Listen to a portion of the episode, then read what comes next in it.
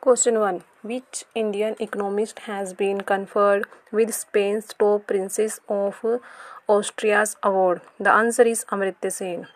Second question is Tigray, which was making news recently, is a city located in which country? The answer is Ethiopia.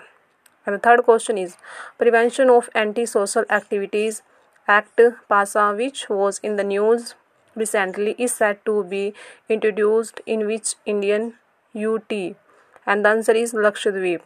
Fourth question Six sacrificial pits have been discovered in Sensi. Sanxingdui city is located in which country? And the answer is China. Which state has implemented the Recovery of Damage to Property Act? The answer is Haryana.